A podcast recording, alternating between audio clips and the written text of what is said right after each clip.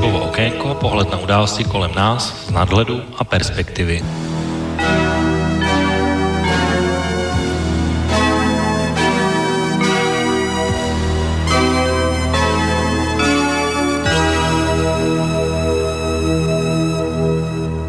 Příjemný páteční več- podvečer, vážení posluchači, od mikrofonu vás vítá Intibo a začíná dnešní relace Okénko, relace za tomem 13. září 2019 a doufám, že dnes pro vás dnešní den nebyl úplně nešťastný, tak jak se říká tradiční pověra a že všechno u vás proběhlo v pořádku a bez následků a v pohodě, což se ale zcela určitě nedá říct o politické situaci, o událostí kolem nás, protože kdo z vás sledoval včerejší relaci Trikolora, tak ví, o čem mluvím a navíc poslední hodiny i dny byly velmi bohaté na velmi zásadní události a témata, to znamená samozřejmě kauzu Čapího hnízda, a čau, kauzu sochy generála Koněva, o které jsme i tady v relaci Okénko mluvili naposledy a minule, a samozřejmě výroky Miloše Zemana ohledně Kosova a samozřejmě jedno velmi žhavé a velmi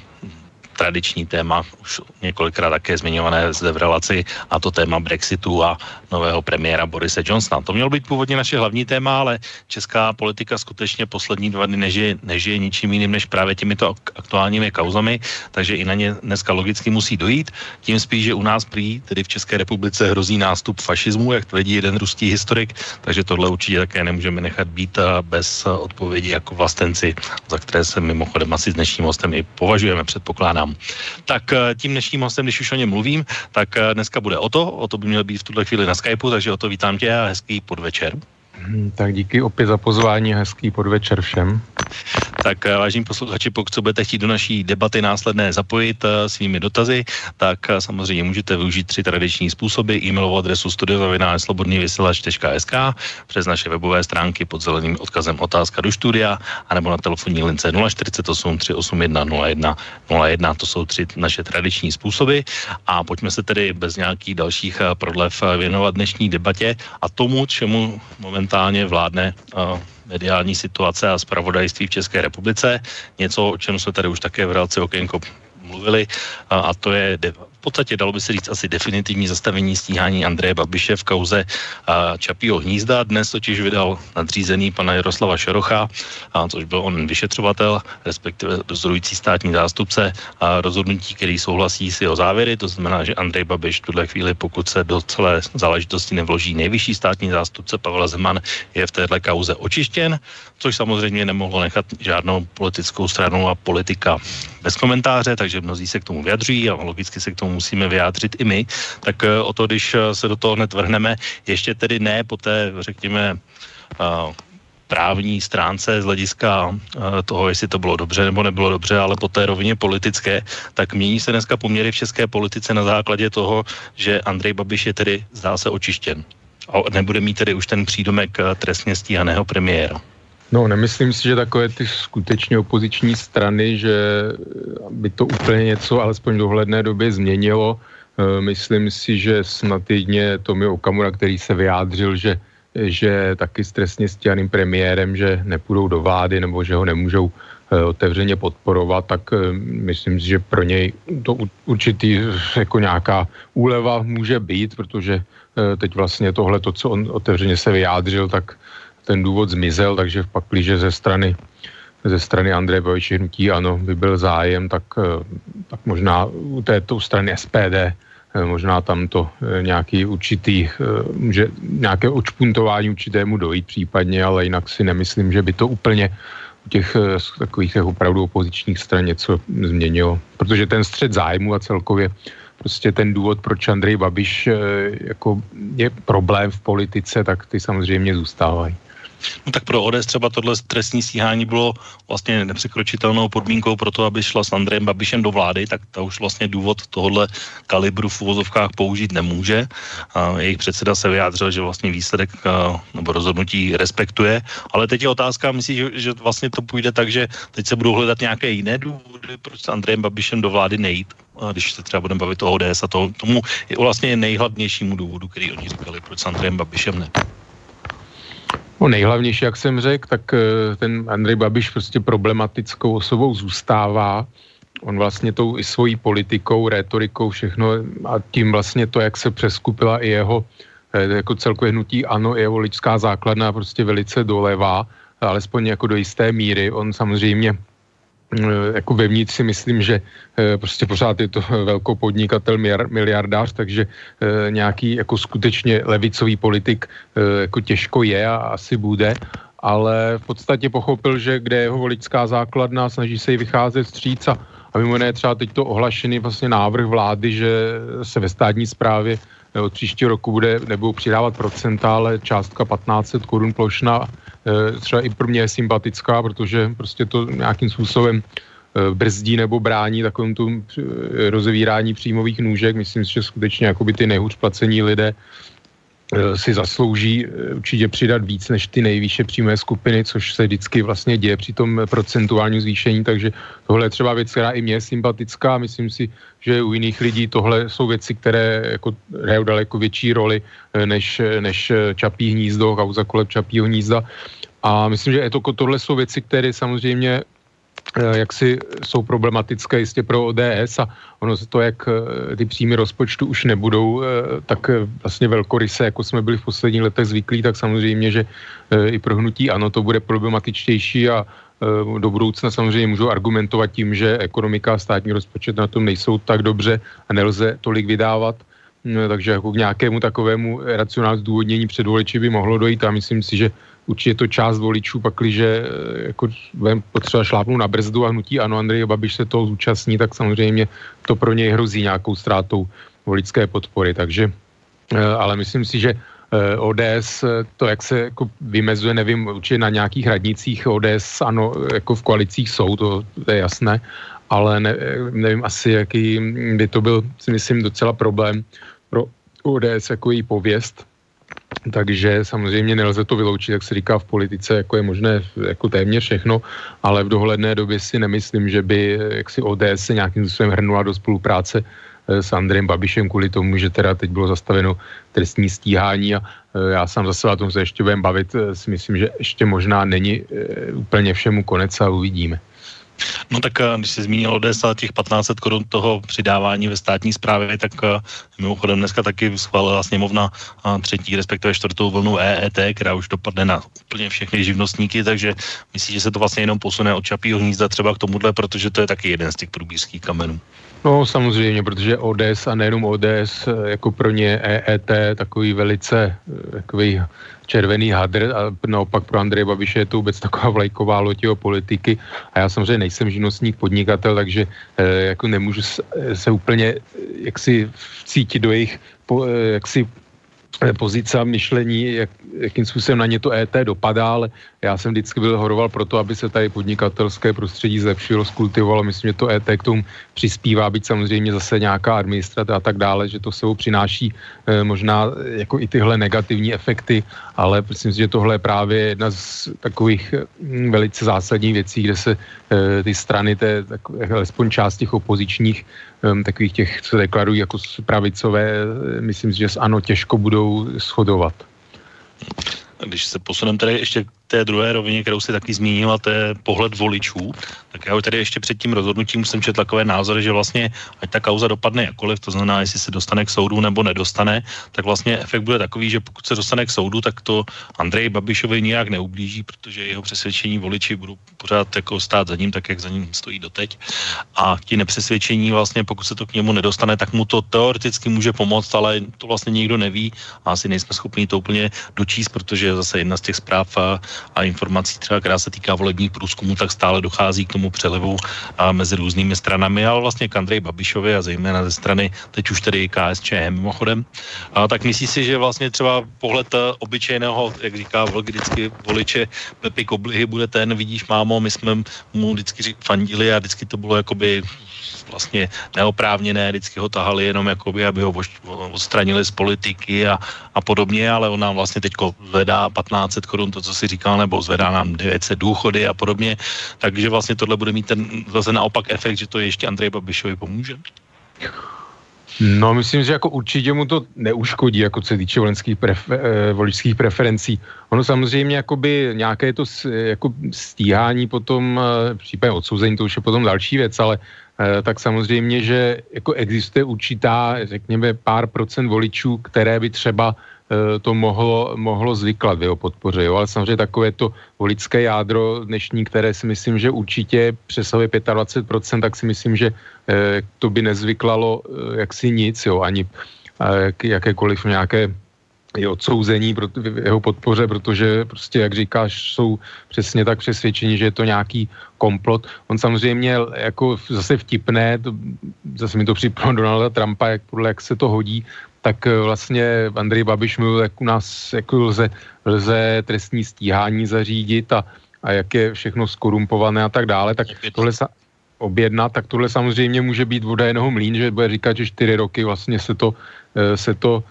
vlastně táhlo, ale teď vlastně byl osvobozen, tak teď si myslím, že zase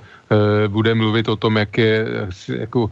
nakonec teda ta spravedlnost u nás funguje a tak dále, takže Prostě to je tak, jako to jsou každopádně ne, nedobré signály a souhlasím, nevím, kdo to dneska taky zmínil, že každopádně spravedlnosti to u nás uškodí, protože je,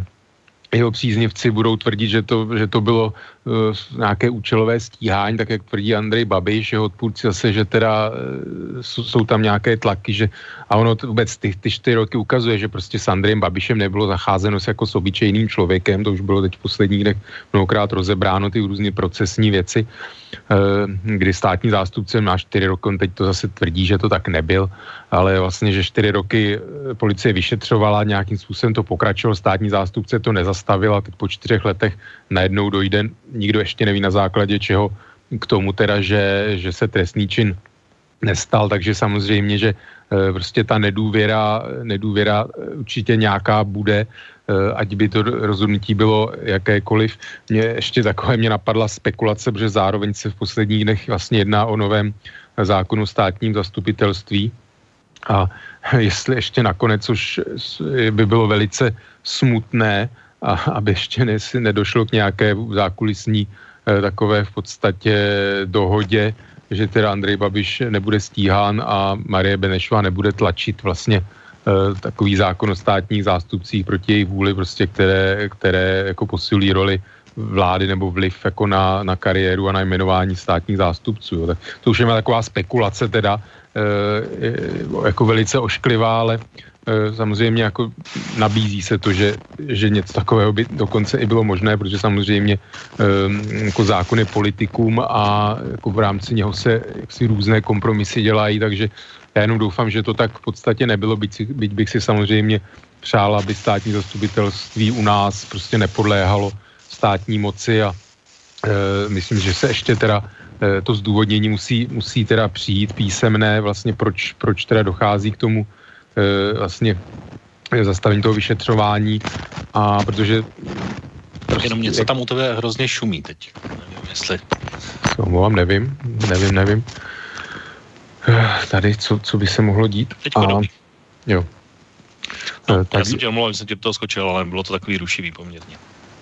No, takže v podstatě jako pro eh, z laického pohledu se zdá, že prostě Andrej Babiš si založil účelově z Agrofertu vyčil nějakou firmu do jeho, do jeho vedení vlastně své rodinné příslušníky nasadil, aby měl, vlastně, jako malá firma, aby měla nárok na dotace pro malé podnikatele.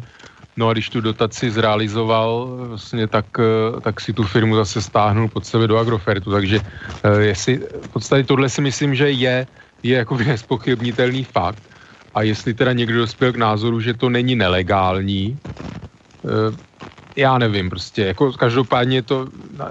jako neetické, prostě pak, když jako skutečně miliardář reálně jako čerpá dotace pro malé podnikatele, tak samozřejmě to není, není v pořádku, jako není to etické. A jestli to je trest, trestné nebo ne, tak eh, to samozřejmě o tom se ještě zase bude vést debata, budou se k tomu vyjadřovat samozřejmě eh, právníci a uvidíme, jak, co to, jako na to konto ještě padne při tom vlastně vysvětlení. tak ty si říkal, že se dá, že Andrej Babi říkal, že se dá objednat uh, trestní stíhání, tak uh, cynici dneska říkají, že se trestní stíhání dá objednat i zastavit, takže, uh, takže to je jedna poznámka k tomu. Co se týká toho zákona, tak to určitě, kdyby tady byl vlk teď proti tobě, tak určitě by řekl, že to vlastně je ten účel vlastně, nebo vlastně, protože když se na to podíváme z hlediska toho, tak jak to šlo za sebou, tak v podstatě téměř každý, kdo se toho nějakým způsobem dotkl, tak v podstatě dřív nebo později musel odejít nějakým způsobem od policie, takže když to vezmeme postupně, tak uh, pan šéf GIPSu, pan Murín musel odejít a dneska, nebo tenhle týden jsme se dozvěděli, že odchází původní vyšetřovatel Pavel Nevtípil uh, od policie. Máme tady vlastně tlaky, které, o kterých se mluví celkem jasně, že jsou vlastně směřované na Pavla Zemana a Lenku Bradáčovou a, a samozřejmě Ivo Ištvána, takže to je vlastně ten účel a proč tam mění zásadně ten způsob té volby, takže možná to, nebo dost pravděpodobně vlastně je tady ta rovina právní určitě taky ve hře. Naopak, když se bavíme o těch tlacích z druhé strany, tak zase někteří říkají, že naopak tlaky byly třeba demonstrace neletné, aby vlastně spravedlnosti nedošlo. Byl ten nátlak vlastně takový, že Andrej Babiš musí odejít a musí před soud a podobně, takže to byl zase tlak, který byl naopak. No a potom je tady vlastně samozřejmě ta ještě třetí věc a linka, kterou jsme ještě taky nezmínili samozřejmě, a to je vztah mezi Milošem Zemanem a Andrejem Babišem, jestli, jestli podle tebe třeba se nějakým způsobem změní. A když jsem mluvil o právní rovině, tak samozřejmě tady pořád byla ještě ta ve hře,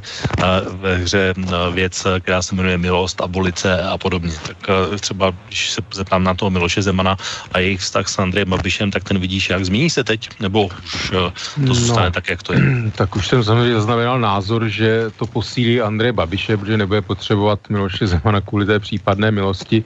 Nicméně je tu pořád ta věc, že Miloš Zeman, když teda bude naživu, tak uh, bude ještě zase vlastně prezidentem uh, po příštích parlamentních volbách a že Andrej Babiš ho bude uh, se potřebovat kvůli vlastně jmenování premiérem případně a jmenování jako různých ministrů. To znamená, že pořád tady určitý, určitý jaksi potřeba Miloše Zemana ze strany Andreje Babiše trvá, takže úplně, úplně si myslím, že diametrálně se to, se to nezmění. A jinak tomu nátlaku, no tak samozřejmě e, nějaký jako nátlak to je, ale pro boha, tak myslím, že jako nátlak ten, že, že se lidé přijdou protestovat proti něčemu, co, co se jim nelíbí, mí, jako míru milovně, e, si myslím, že je něco jiného než nějaký zákulisní e, nátlak na policisty, státní zástupce případně a tak dále. Že? To, si myslím, že úplně eh, jako ne, to zase nějací lidé, prostě, kteří mají eh, nějakou jako podivnou eh, podivné myšlení, tak chtějí jako dávat do stejné roviny, že to samozřejmě jako nelze, takže zkrátka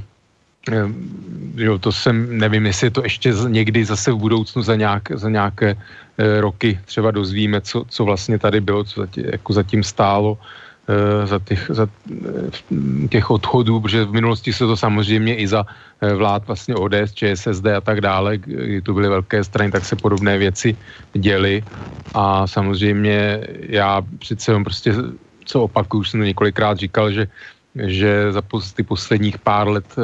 prostě ta policie a hlavně státní zastupitelství funguje tak, jak má vzhledem politikům a obavy, že prostě je tady tlak, aby se to vrátilo prostě před rok, já nevím, kdy 2013 zhruba, kdy, kdy těm změnám vlastně e, docházelo, takže e, opravdu jako mám, mám obavy, no, mám samozřejmě obavy a vůbec se mi to nelíbí, a jinak teda Andrej Babiš, on vůbec jako dotace tady se řeší, teď nedávno odešel vlastně z toho státního zemědělského intervenčního fondu vlastně náměstek, eh, kde, který prostě chtěl prověřovat nějaké dotace pro, pro firmy Andreje Babiše a vlastně byl, byl nějaký, ano přesně tak, Eh, byl vlastně odejít, on teda snad odešel sám, teď si to vybavu, ale... Oficiál, prostě... Oficiálně ano, ale mluví se, že to zase tak úplně dobrovolné nebylo a mě jenom napadlo ještě jedno jméno, Robert Šlachta. Tak samozřejmě, no i když ten, ten tomu bylo vlastně dáváno, že teda má jako od Babiše trafiku v podstatě že na celní zprávě, že to jsou samozřejmě další, eh, další lidé, eh, jsou to vesměs lidí, kteří v minulosti teda prokázali nějakou osobní integritu a jako odvahu postavit se mocným a prostě není to dobrý signál. E, samozřejmě otázka je, prostě dřív to byla ODS, ČSSD, kdo, kdo tady, řekněme, vyráběl takovéhle jaksi špinavosti, když to řeknu, tak teď tady máme prostě Andreje Babiše, jo. Já si myslím, že to, s čím on šel do politiky, tak teď už skutečně jako nevím,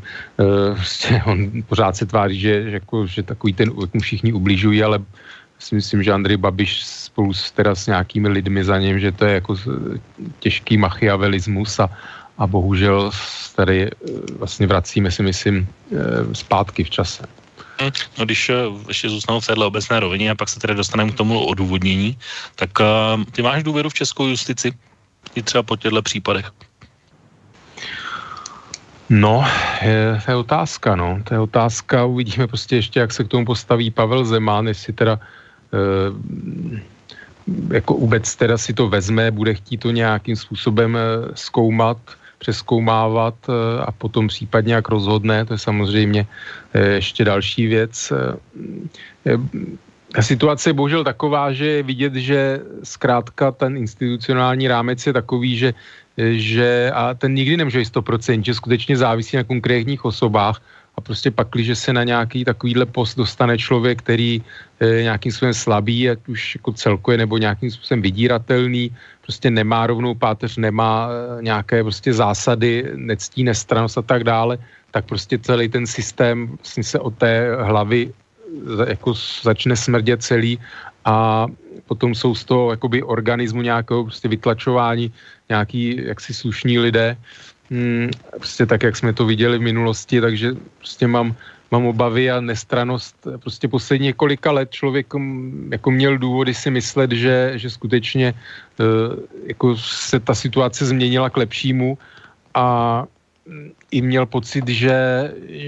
jako možná naivně, že, že jako je ten stav změna nějaká trvalá. Teď se ukazuje, že prostě pořád jsou tady e, neustále síly, prostě politici, e, jako dost politiků, kteří prostě nemají rádi, když se jim někdo dívá pod prsty, když e, jaksi je nad nima nějaká ještě jako moc jako autonomní na nich a chtějí prostě mít, mít nějaké své jenom poskoky prostě na provázkách i v justici v, jako v bezpečnostních složkách, které budou prostě tancovat podle toho, jak pískají. No tak eh, jenom co se týká situace Pavla Zemana, tak já už jsme asi, myslím si, oba zažili v české politice spoustu věcí a je třeba na tom příkladu toho Lela Steinera, je to celkem zřejmé asi, jak to funguje, tak uh, už úplně si umím představit, uh, že určitě za ním nepřijde třeba Marie Benešová osobně, ale přijde nějaký takový řekněme, poslíček, který mu řekne, no, Pavle Zemane, víte, vy vlastně chcete být pořád ten nejvyšší státní zástupce, že jo, no tak nám dokažte, že jako o to chcete být a, a nechte tu kauzu vlastně jako skončit. Alebo vy s náma chcete teda bojovat a chcete to vlastně ještě dále jako hnát a pořád tady jako to rozsévat a pořád to jako živit. Je tohle reálný scénář, že tohle nastane? No, tak samozřejmě může se to stát. On, to, on jako ten Pavel Zeman byl dlouhý roky, jako zdál se nedotknutelný, že si na ně jakoby v vozovkách nikdo nedovolí, protože by jako to e, veliké červené světlo se rozsvítilo a poslední, řekněme, měsíce to vypadá, že se jako dřív se o tom jak, téměř jako nespekulovalo nebo nemluvilo, jo, ale v posledních měsících prostě se, se o tom e, začíná skutečně jako nějak reálně reálně mluvit, že by se něco takového stát mohlo a prostě něco signalizuje, protože samozřejmě ty kuloáry uh, určité prostě mají, mají přístup k informacím a tak, jak vím, prostě jako, eh, že samozřejmě komunisti hnutí, ano, SPD, tak to jsou všechno eh, v dnešní době prostě strany, které jako by neměly skrupule. Eh, ty pak, že prostě budou mít tu, tu aritmetiku ve sněmovně, tak si myslím, že úplně jako zdrženlivost nějaká velká tam nebude. Být samozřejmě si myslím, že ještě i dneska jsou v ANO lidi, který, kterým by se to úplně nelíbilo, ale Teď to vidíme zrovna včera, nebo kdy to bylo v Libereckém kraji, vlastně jak někteří lidé z ANO odcházejí, protože prostě se z toho stává taková ta klasická klientelistická strana i na těch místních úrovních, která prostě prorůstá s nějakými podnikatelskými subjekty, že? takže bohužel se prostě vracíme, vracíme zpátky a, a myslím si, že prostě to hnutí, hnutí ano prostě směřuje tam, tam kde byla ODS, ČSSD. No tak on tam ještě ta taková ta největší úplně korupční kauza, to, znamená brněnské ano a pan Švachula a podobně, tak tam se vozili dokonce peníze černě do, do Turecka a podobně. To jsem taky četl teď asi dva dní zpátky, takže to je ještě jenom taková moje poznámka, ale pojďme se tedy dostat k tomu, eh, o čem by to dneska mělo být a to je to, co je vlastně to nové, to znamená to, co jsme třeba ještě včera nevěděli a to je to zdůvodnění, proč vlastně tak Jaroslav Šarok uh, rozhodl. A stotožnil se s tím samozřejmě jeho nadřízený Martin Erazím. Dneska k tomu vydal tiskovou zprávu, kterou najdete na portálu Justice, takže já z ní budu jenom citovat uh, některé ty zásadní věci. Takže on tam píše, opakovaně zmiňované propojení prostřednictvím řady akcionářů na úrovni rodinných příslušníků s koncertem Agrofert nehrálo při posouzení roli. Agrofert a farma Čapí hnízdo si vzájemně v podnikání nekonkurovali ani nesjednocovali svoji činnost na společném trhu. I přes zjištěné vazby mezi těmito subjekty, zejména prostřednictvím rodinných příslušníků, byla proto farma Čapí hnízdo správně posouzena jako nezávislý podnik tak to je vlastně jeden, vlastně ten hlavní důvod toho, proč eh, vlastně nepokračuje stíhání Andreje Babiše, protože si farma tedy Čapí hnízdo Agrofert samotný nekonkurovali, což je asi logické vzhledem ke každému zaměření, ale tam jde o propojení finanční. A zásadní věta je určitě ta poslední, že uh, firma, farma Čapí hnízdo byla posouzena jako nezávislý podnik, jenomže jednoduchá námitka přece je, že pokud se tohle šetřilo čtyři roky, tak tohle byly přece věci, které byly známé úplně na začátku. Nebo téměř na začátku, když to řeknu jednoduše. Protože až do okamžiku, když Andrej Babiš ve sněmovně řekl, že to vlastnili jeho děti a podobně, tak tohle, tato informace sice veřejná nebyla, ale byla vlastně způsobená a potom vlastně takže tohle je informace, kterou víme už léta v podstatě. A dnes, po čtyřech letech nebo třech od toho výroku Andreje Babiše, se dozvídáme, že tři roky šetříme, a trestně stíháme, opakovaně žádáme o vydání a pak nakonec to, co víme od samého počátku, řekneme, že je důvod, proč stíhání zastavujeme. Ty rozumíš tomuhle zdůvodnění? No, nerozumím, samozřejmě nerozumím, protože e, prostě nevím, co tam ty roky, roky vlastně ty vyšetřovatele dělali, státní zástupce, Ono vůbec vlastně teď e, byla kauza teda s tím synem Andreje Babiše dcerou, kdy on vlastně tvrdil, že jako nejsou duševně v pořádku a tak dále. Eh, takže ty, ty vlastně úplně jakoby zase zmizely, o tom se nemluví. To je úplně eh, jiná větev, já jsem dokonce četl, že toho mladého Andreje Babiše ještě policisté ani od té doby, co vyšla ta reportáž, tak vlastně ještě ani nekontaktovali, takže ani nedošlo k jeho výslechu vůbec. No, Možná, že třeba je zase někde na Krymu nebo někde skovaný, nevím. Ale, ale, reálně, ale reálně v informacích je, že, se, že ještě vyslechnut nebyl v té kauze. No, což je samozřejmě s podívem, protože vím, že eh, když vlastně to bylo na vrcholu, tak eh, vlastně ty zprávy o tom jeho synovi, tak bylo, že se ho teda vyšetřovatele pokoušejí kontaktovat, e, takže samozřejmě my do, toho, my, ho, my do toho nevidíme a samozřejmě je to velice podezřelé, jako kde, kde se nachází, proč ho teda nekontakt, nekontaktovali, nevyslechli. No, zase o tebe nějaké ruchy, prosím. Co tam Nevím, nevím. Je to dobrý, teď je to čisté. Možná jenom se kabel malinko hýbe, si to vytváří ruch, nevím. No, teď je to čisté. No, takže samozřejmě to jsou všechno podezřelé věci. Ono všechno samozřejmě má nějaký jako procedurální něco, nějaké termíny a tak dále, ale uh, prostě určitě to jako se zdá velice dlouhé a přesně tak to, jakože nic vlastně nového nic nového se vlastně nezjistilo. E, nevím, jestli se i nějaké teda finanční, nějaké převody peněz mezi vlastně tou firmou, nevím přesně jak se jmenovala, která vlastně to čapí níz dostavila, mm, tak Imobo, nebo jestli, jestli tam Imoba, jestli tam vlastně bylo nějaké s nějakou firmou z Agrofertu finanční plnění prostě za nějaké služby. Já mám pocit, že něco takového dokonce tam... Nebylo, oni vlastně žádali vlastně o, eh, když žádali o úvěr, že tak tam uváděli v, pro tu banku a tyhle dokumenty jsou také veřejné, že vlastně i MOBA je zprostředkovatel Agrofertu, ale na druhou stranu eh, vlastně zase do té žádosti o dotaci, což byl ten hlavní důvod, proč se to vlastně podle mě dělalo jednoznačně, tak tam uváděli, že je samostatná firma a podobně, takže vlastně uváděli na stejnou dotaci a stejný stejný způsob financování na stejnou věc, uváděli dvě různé věci. A, a je tady ještě jedna, jeden aspekt možná, který taky, když už se o tom bavíme z tohohle hlediska, je důležitý, a, že vlastně ten nadřízený pana Šarocha vlastně celý ten spis musel prostudovat za těch deset dnů, ale byl na dovolené, takže ho četl jenom tak nějak v rychlosti, a, ale asi zjevně ho nemohl přečíst celý. To on ani sám dokonce netvrdil, že ho četl celý. Tak vlastně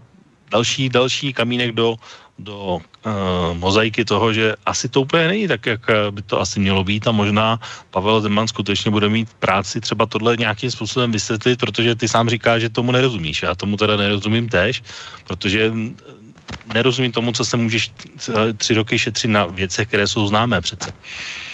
No samozřejmě prostě těch jakoby eh, nestandardností nebo takových věcí eh, jaksi podezřelých nebo prostě které eh, jako mi nedávají smysl, tak samozřejmě tam je tam celá řada a prostě jako ne, nepřispěje to, nepřispěje to jako k důvěru v justici, pak když teda to dopadne, jak, jak to vypadá, že teda Andrej Babiš bude, bude očištěn, Eh, já prostě nevím, že jeho advokáti prostě nějaké, eh, prostě jsou nějak na čerpání dotací, nakonec ten OLAF, vlastně Evropský úřad, který eh, posuzuje ty dotace, no tak shledal, že prostě ta firma na to dotaci neměla, tak ji i vrátila, což se jakoby bere do jisté míry jako přiznání viny. Samozřejmě něco jiného, jakoby české právo. Jedna věc je teda nějaké, mm, jak si ty předpisy s udělování evropských dotací jsou jedna věc samozřejmě, ale já teda jenom, že ti do toho skáču, a samozřejmě Olaf, to je taky ten další aspekt, že vlastně v českém právu jako pro nás to není ani důvod eh, k poslání před soud, ale Olaf jako jednoznačně konstatuje z hlediska evropských pravidel, že se o porušení jednalo. Já vlastně to rozhodnutí ještě, já bych mu rozuměl, kdyby tam třeba napsali právě to, co si teď přesně řekl. Ano, stalo se nestandardnost, ano, stala se prostě chyba, bylo by to asi nějakým způsobem nebezpečné, ale už je to třeba 10 let, od té doby byly vráceny finanční prostředky a tak dále, takže společenská nebezpečnost je nízká, došlo by pravděpodobně nevím, podmíněnému trestu nebo něco podobného, tak ale protože vlastně dejme tomu, nestojí nám to za stíhání, jo, nebo za, za soud, by další. Jo, řekněme, řekněme to takhle. Tak, tak v tomuhle rozhodnutí, kdyby to bylo v této logice, tak bych ještě nějakým způsobem rozuměl. Ale pokud je tam uvedeno to, co jsem četl před chvilkou, tak tomu skutečně nerozumím. No navíc, já nevím, směrnice prostě, která jako jak silná právní norma to v rámci vlastně Unie eh, vlastně tohle to zabezpečuje, ale směrnice jsou povinné a myslím si, že jakoby zákonodárství členských států v tom, jako pokud se jedná o směrnice, jakoby musí být souladu teda s tím evropským právem, takže e, to je další věc, prostě nejsme právníci, ale e, prostě to je jako je to, je to jako prostě maximálně podivné, protože e, nějaký orgán tady šetřil, zjistil, že prostě ta firma na to nárok neměla právě z toho důvodu, že to nebyla e, jaksi nezávislá firma, že to byla firma nějakým způsobem propojená teda s holdingem Agrofert a jako taková neměla na to nárok. A pak je teda otázka, jako co na to české právo. E, já vlastně teď se přiznám, že se to šetřilo, jako jestli to mělo být teda jako trestný čin zneužití dotací nebo e, vlastně jako trestný čin podvodu nebo vlastně jako jaká ta kvalifikace tam měla být, se přiznám, že nevím, nebo já myslím, jo, to, že, to, že to byl dotační podvod. Jako to no, bylo šetřeno. Dotační podvod, jo, prostě z hlediska českého práva jako těžko, těžko se k tomu jakoby striktně litery zákona ale z hlediska nějakého teda selského rozumu prostě to, co, to, co zaznělo jako nespochybnitelný fakt, no tak samozřejmě e, jako ukazuje, že to, že to bylo naprosto účelové jednání prostě e, za účelem jako se obohatit. No. Já, když takhle, když jsme tohle téma, protože říkám, máme dneska velmi tři silná témata, tak když to uzavřu, tak zeptám, a zeptám se tě takhle. Uh, po tomhle rozhodnutí, pokud teda zůstane v platnosti, předpokládejme, že ano, tak eh, bude pro tebe Andrej Babiš stoprocentně očištěn a, a nebo u tebe zůstane nějaká pachuť právě toho, o čem tady mluvím? No tak pachuť, pachuť určitě zůstane, protože prostě to už se k tomu vyjádřili, ne, že prostě to neprobíhalo úplně tak, jak by to probíhalo e, vlastně s každým e, jaksi občanem a prostě je to jako další věc. No, taky jsem mluvil o tom, že vlastně, kdyby se to navléklo na to, že jako by táhlo, možná, že i nějakým způsobem proto se to táhlo tak dlouho, protože nevím, tam i zase eh, údajně měla hrát roli i nějaká promlčecí lhůta. Jo, nevím, vlastně ty... To je další věc. To je, tak jak no. jsem říkal, ten svůj logický závěr, že tam vlastně mohlo dojít, že už od té doby, co se to stalo, že už je třeba dlouho uběhlo, ano. Přesně tak, jo, že, že teda jako někdo říkal, že by to pochopil, kdyby se to jako navlíklo v úzovkách na to, že teda už je to promlčeno, že vlastně když, i když no, nevím... tohle pro... tam ten pan Arezing tohle tam nenapsal, on tam napsal to, co jsem četl. Samozřejmě, i když já vím, že u promlčení tam je, tam snad platí pakli, že se ten čin jaksi nevyšetřuje, nestíhá, že tam jako pakli, že vlastně e, se s tím jakoby něco dělá, vyšetřuje se, že tam ta promlčecí hůta neběží, ale e, nejsem si, si tím jistý teda, jo, jako jak to přesně tohle funguje.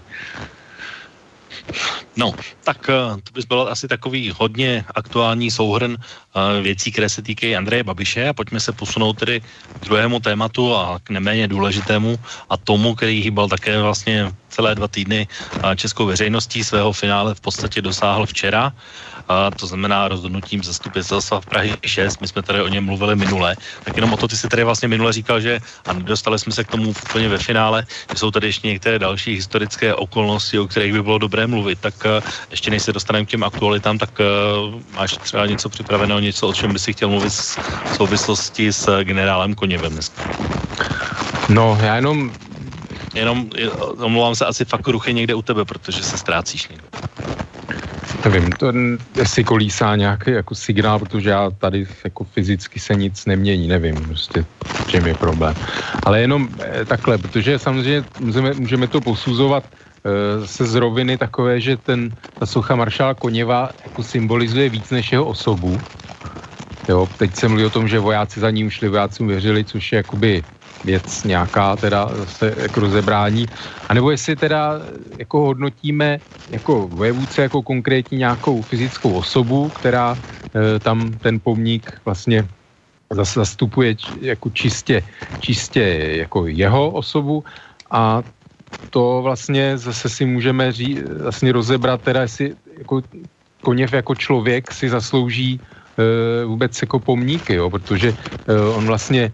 byl původně politrukem, ani nebyl vojákem, vlastně až v roce 26 šel studovat vojenskou školu, teda až a potom se stal teda klasickým eh, vlastně důstojníkem, takže předtím byl politrukem, takže to ani nebyl vlastně klasický teda voják, podílel se na potlačení eh, jaksi na povstání kronštadtských námořníků, eh, což byl takový jeden ze vlastně z milníků takové vlastně mm, ještě v době teda po říjnové revoluci vlastně v Rusku, tak eh, byla doba taková ještě neusazená a v podstatě docházelo k různým teda spourám eh, proti eh, vlastně bolševické vládě, byť původně se vlastně opírala o, o podobné elementy, jako byly ty kronštečtí námořníci. E, takže to je další věc. Potom se podílel na potlačování vlastně ve Volokské oblasti, odkud on pocházel na severu vlastně od Moskvy, na severu Ruska, e, kdy vlastně bolševici ztráceli půdu pod nohama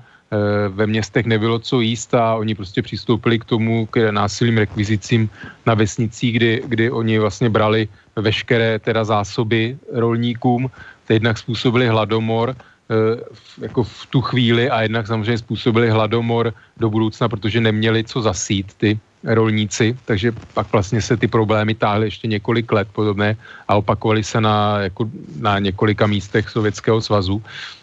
Takže tam vlastně docházelo i k plynovým útokům a opravdu jako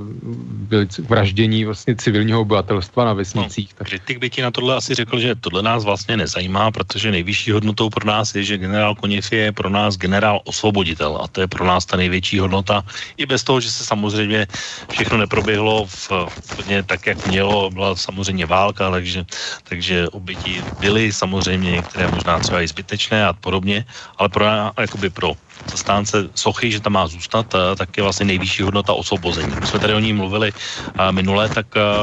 když je to pro tebe, nebo mělo by tohle být ta největší hodnota skutečně, nebo, nebo tam je důležitý ten kontext?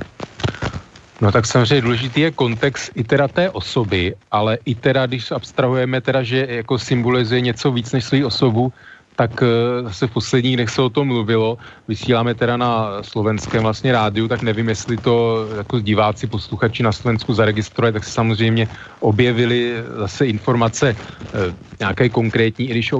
dlouhodobě se o nich ví, prostě co následovalo tady, když přišla rudá armáda, různé rabování, znásilňování, eh, ale především teda vlastně zatýkání československých občanů ruského původu, vlastně kdy byli odlékáni na Sibiř, kde teda byli popraveni, ať zahynuli prostě násilnou smrtí nebo hlady a tak dále. Prostě co, co se tu dělo. Takže a můžeme se zase bavit, že ano, Koněv byl jako voják, nebyl politik, že za to nebyl přímo zodpovědný, no tak byl za to nepřímo zodpovědný, ale prostě zase symbolizuje eh, prostě nejenom osvobození od nacismu, ale prostě další zavlečení sem vlastně východního, eh, východní ideologie bolševismu, která tady samozřejmě nějakým způsobem podhoubí měla, ale eh, prostě myslím si, že bez té přítomnosti vlastně jako rudé armády by tady rozhodně nedocházelo k věcem, které, ke kterým zde docházelo, takovým nezákonnostem a bezpráví. A myslím si, že tohle je i symbolizuje vlastně koněv také, takže jako ten, ten, roz, ten, ta rozporuplnost prostě je, je jednoznačná. Já už jsem minule říkal, že já nejsem proto, aby byly pomníky e, prostě obyčejným vojákům rudé armády, ale nelíbí se mi prostě pomníky e, a to se týče teda samozřejmě i vojevůdců, já nevím, Patton se hrozně e, vlastně zase z amerických generálů zbožňuje, ale taky to byl člověk poměrně, řekněme, krutý a který jako v rámci americké armády mu za stolik nezáleželo na životech amerických vojáků na co nejnižších ztrátách a má také pomníky, takže jako obecně mně se tohle nelíbí, ale samozřejmě, že Patton tam nemá za sebou ještě zase ten, mm, ty stopy, které má Koněv a samozřejmě přeneseně i jiní, jako ty vojenští velitelé, e, vlastně sovětští. A prostě tohle to je třeba vážit a já si myslím, že prostě to, co se z toho i e, jakoby díky tomu k těm aktuálním ruským reakcím, takže se to zase posunulo, prostě zaktualizovalo. A ono to ukazuje takové to mm, vůbec Eh, jaksi v tom schizma v ruském myšlení, jo, prostě eh, kdy oni, když se to hodí, tak jako by Rusko nemá nic společného s Sovětským svazem, nebo je to něco jiného, jo, pak zase se k, jako k tomu hlásí vlastně, když se, když se to hodí, takže já si souhlasím s tím řešením, jaké, jaké teda je, že tam vznikne nějaký pomník, který nebude žádným způsobem nějak ideologicky, ideologicky zatížený a Eh, prostě bude to skutečně památka obětem druhé světové války, včetně teda vojáků rudé armády, nebudou tam žádné srpy kladiva a někdo i nevím, eh, navrhoval, že by tam samozřejmě měly být i e, pomníky teda e, vlastně velitelů pražského povstání, protože zase reálně je, reálnost je ta, že nemůžeme spochybňovat samozřejmě, jak jsem říkal, úlohu rudé armády na porážce Hitleru Německa, bez, bez ní by to nešlo, ale pak, když to měla být teda socha, která měla symbolizovat osvobození Prahy, no tak samozřejmě jako to se ví, že, že 9. května už se v Praze ne, nebojovalo, Němci se prostě jakoby vzdali v úzovkách a stahovali se prostě na západ a takže k žádnému jako reálnému osvobození prv, vojsky první ukrajinskou fronta hlavního města Prahy nedošlo. Takže to je takové falšování děj na mě skutečně neuvěřitelně e, prostě hněte, když, když slyším teda, že, že pak, když se uvádí skutečné historické fakty, tak se mluví o nějakém falšování a překrucování dějin, tak to není samozřejmě e, žádné překrucování, prostě tady e, jako předcházelo tomu 9. květnu něco a, a e, jak si teď to nedávno i někdo to číslo proběhlo, že při takzvaném osvobozování Prahy, že že padlo v podstatě několik desítek rudármějců, což jako normální čísla při klasických bojích byly jako v mnoha, mnoha tisících. Já bych měl teďka jenom jednu poznámku, nebo možná tři poznámky a pak si pustíme krátké audio. Tak eh, když se vlastně připomíná rok 45, tak já mám vlastně, eh, vždycky, vždycky si vzpomenu na jednu dámu, která mimochodem dva dní po naší minulé relaci měla 90 leté nedožité výročí narození a to je paní Květa Fialová, známá herečka Tornado Lou z filmu Limonádový Joe, tak téhle vlastně ti osvoboditele poněkud zničili život, a, takže nechci se ani zabíjet do detailů, ale je to celkem známá záležitost. A druhá věc, o které jsem mluvil, tak vlastně, co se týká těch obětí těch vojáků, tak tam vlastně i na to zastánci by měli odpověď, že on vlastně byl voják, takže se řídil pouze rozkazy a musel je splnit, tak to je druhá věc, kterou bych řekl. A potom, co se týká přepisování dějin, tak já to úplně mimochodem a úplně náhodou tenhle týden jsem jako zahlédl v, aspoň v českých médiích dokument, který už jsem tedy viděl, ale nevím, asi byl velmi včas připomínán, který se jmenuje Apokalypsa druhá světová válka, což je francouzský dokument. A padla tam taková jedna věc, kterou jsme si vlastně tenhle týden taky připomínali, o které se také velmi málo mluví, ať by mělo. A, a to uslyšíme teď v té krátké ukázce, tak pojďme si ji poslechnout. Nešťastné Polsko bylo mezi tím porcováno na kusy. Jak bylo dohodnuto s Hitlerem, Sověti obsadili polovinu země. Neuvěřitelný obrázek tito bratřící se sovětští a němečtí vojáci.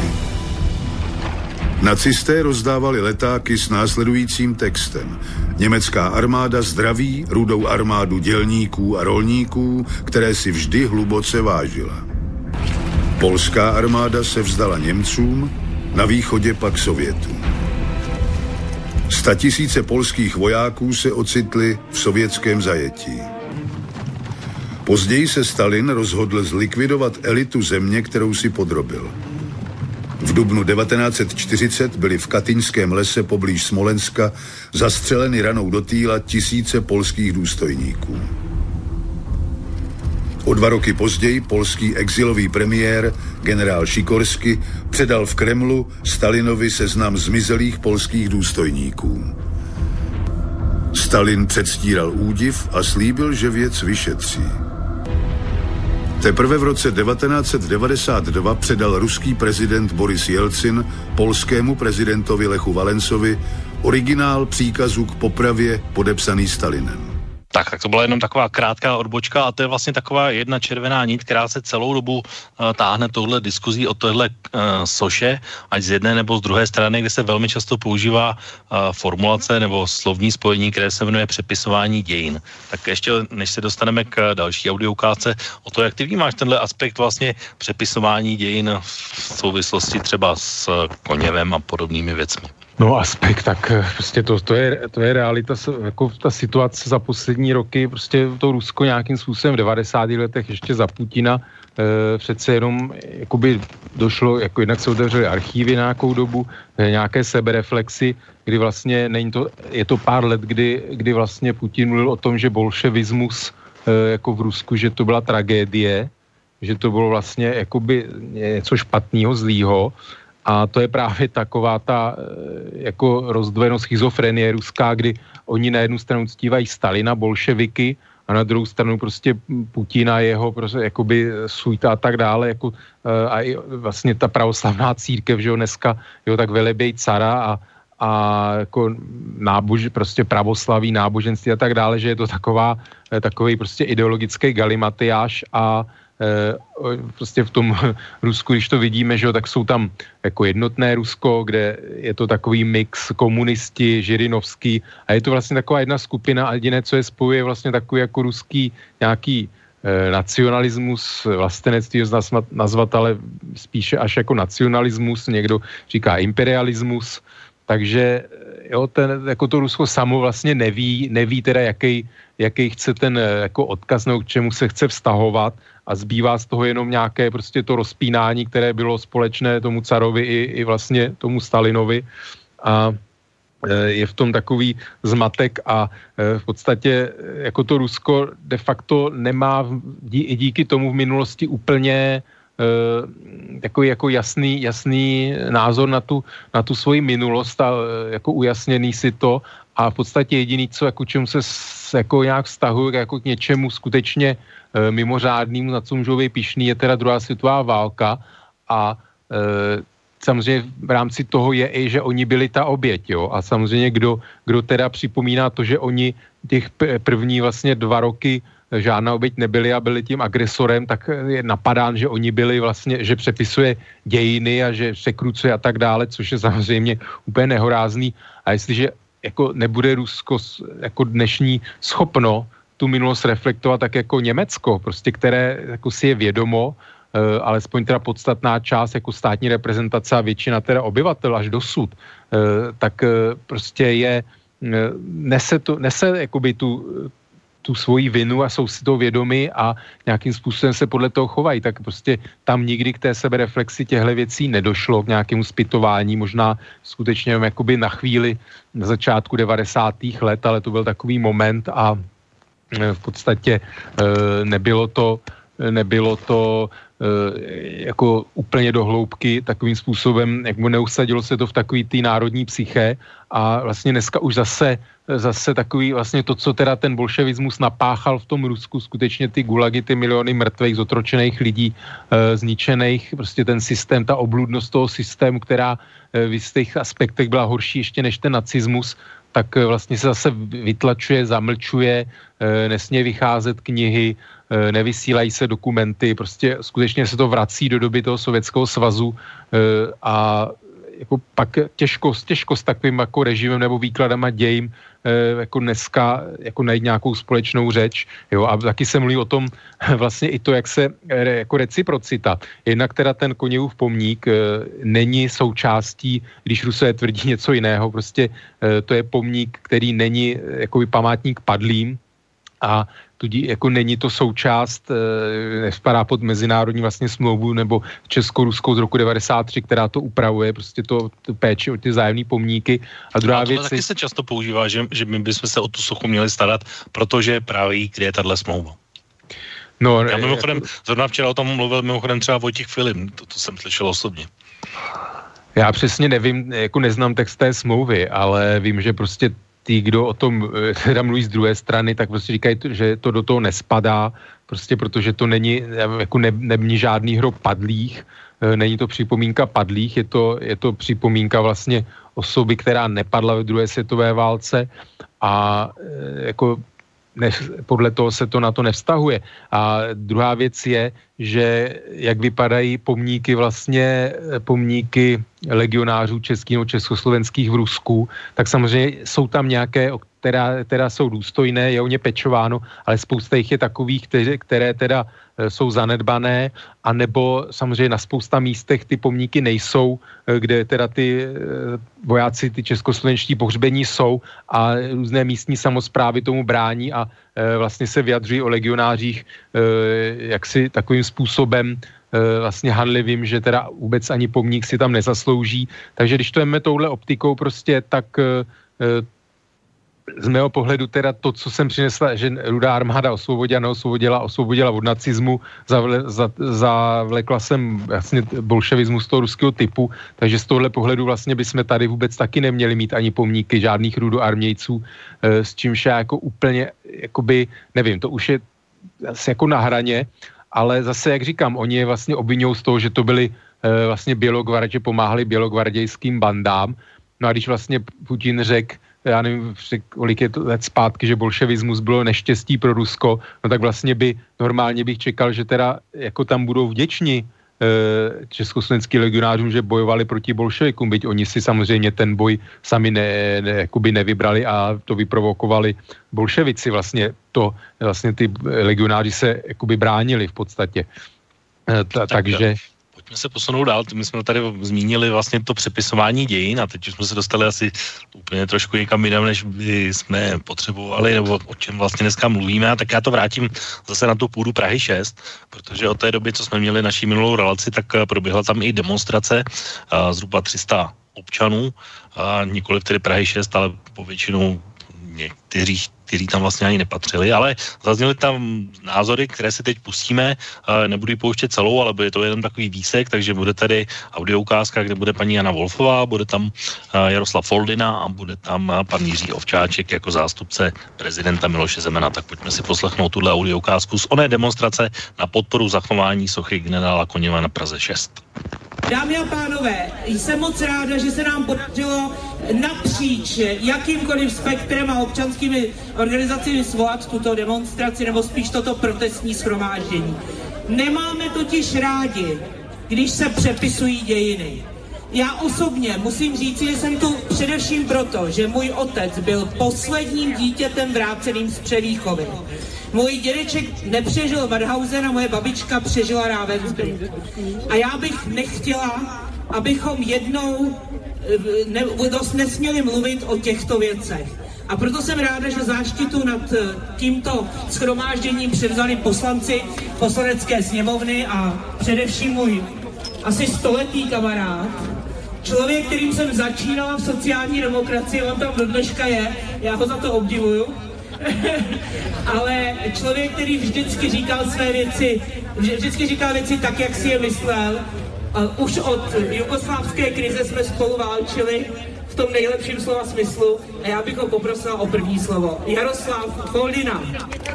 Dámy a pánové, dobrý den, dobrý den.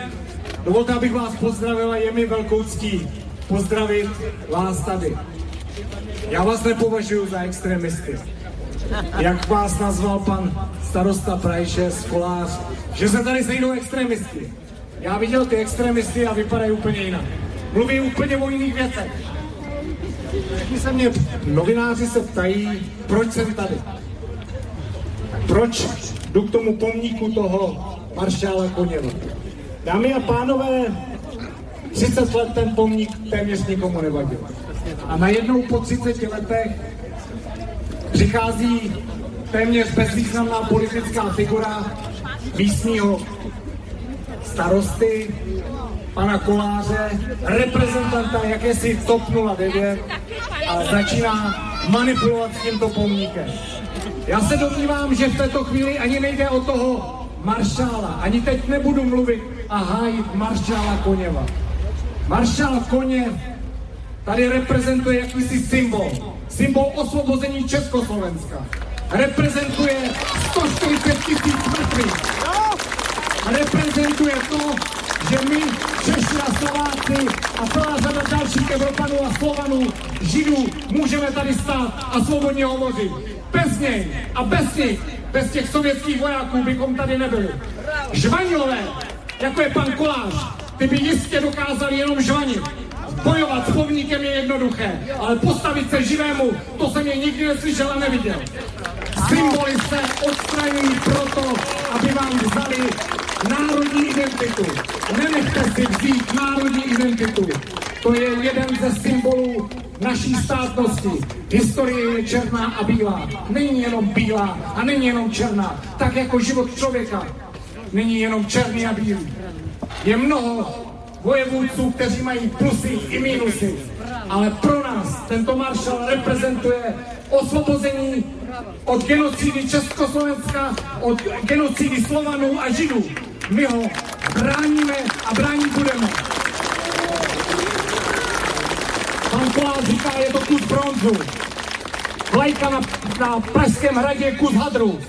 Jestli si někdo myslí, že symboly našeho národa a symboly naší historie jsou jenom kusem něčeho, tak se mílí. Ne vy jste extremisti, ale extremisti jsou oni. Braňme se těm extremistům, přijďme bránit tvoje symboly, nebo přijdeme o všechno. Přijdeme o identitu, o národní i biologickou. Děkuji, že jste přišli.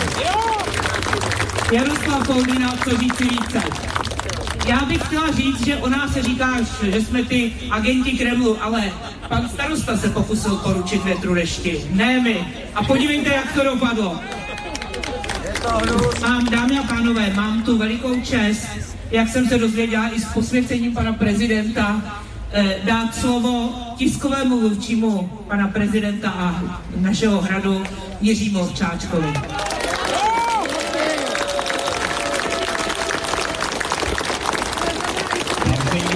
Spoluobčanů. Chtěl bych vám všem poděkovat, že jste přišli. Máme různé názory, volíme různé politické strany. Díváme se na svět mnohdy jinýma očima. Ale jedna věc nás spojuje. Odmítáme přepisování historie, odmítáme ty, kteří se snaží šířit v této zemi nenávist, rozdělovat tuto společnost a kteří pošlapávají hodnoty svobody a demokracie. Když jsem se připravoval na toto setkání, tak jsem si uvědomil jednu velmi důležitou věc a jedno důležité datum. 27. ledna 1945, kdy maršál Koněv osvobodil vyhlazovací tábor Světin. Celý civilizovaný svět si 27. ledna připomíná Mezinárodní den obětí holokaustu. Na památku osvobození vyhlazovacího tábora Osvětim maršálem Koněvem. A dnes, tak jako kolem koncentračního tábora, stojí kolem této sochy plot z rozhodnutí starosty Prahy 6, který šíří do této společnosti svár a nenávist. Důležité je,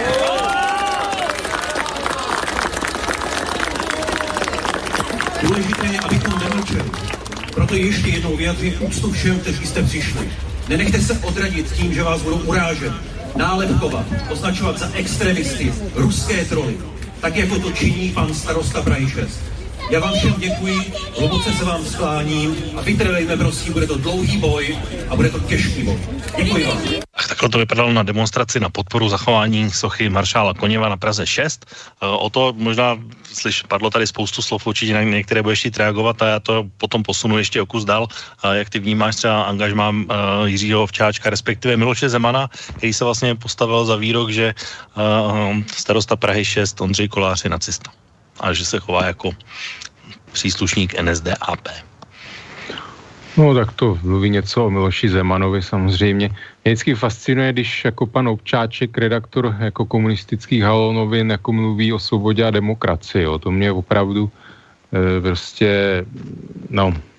jako co na to říct, no. To je prostě taková drzost, že, že jako to nejde ani dá komentovat. Jinak co se týče jako osvětím židů a tak dále, no tak e, jako pokud vím, tak Stalin byl antisemita, to, že kolem sebe samozřejmě trpěl židy, e, jako v podstatě musel, protože takový to nejbližší politbyro kolem něj jako byly, bylo židovský samozřejmě dlouho, ale o něm, o něm je známo, jaký on měl vlastně názor. A pak se to i projevilo u nás proces Lánsky a tak dále, že jo, tak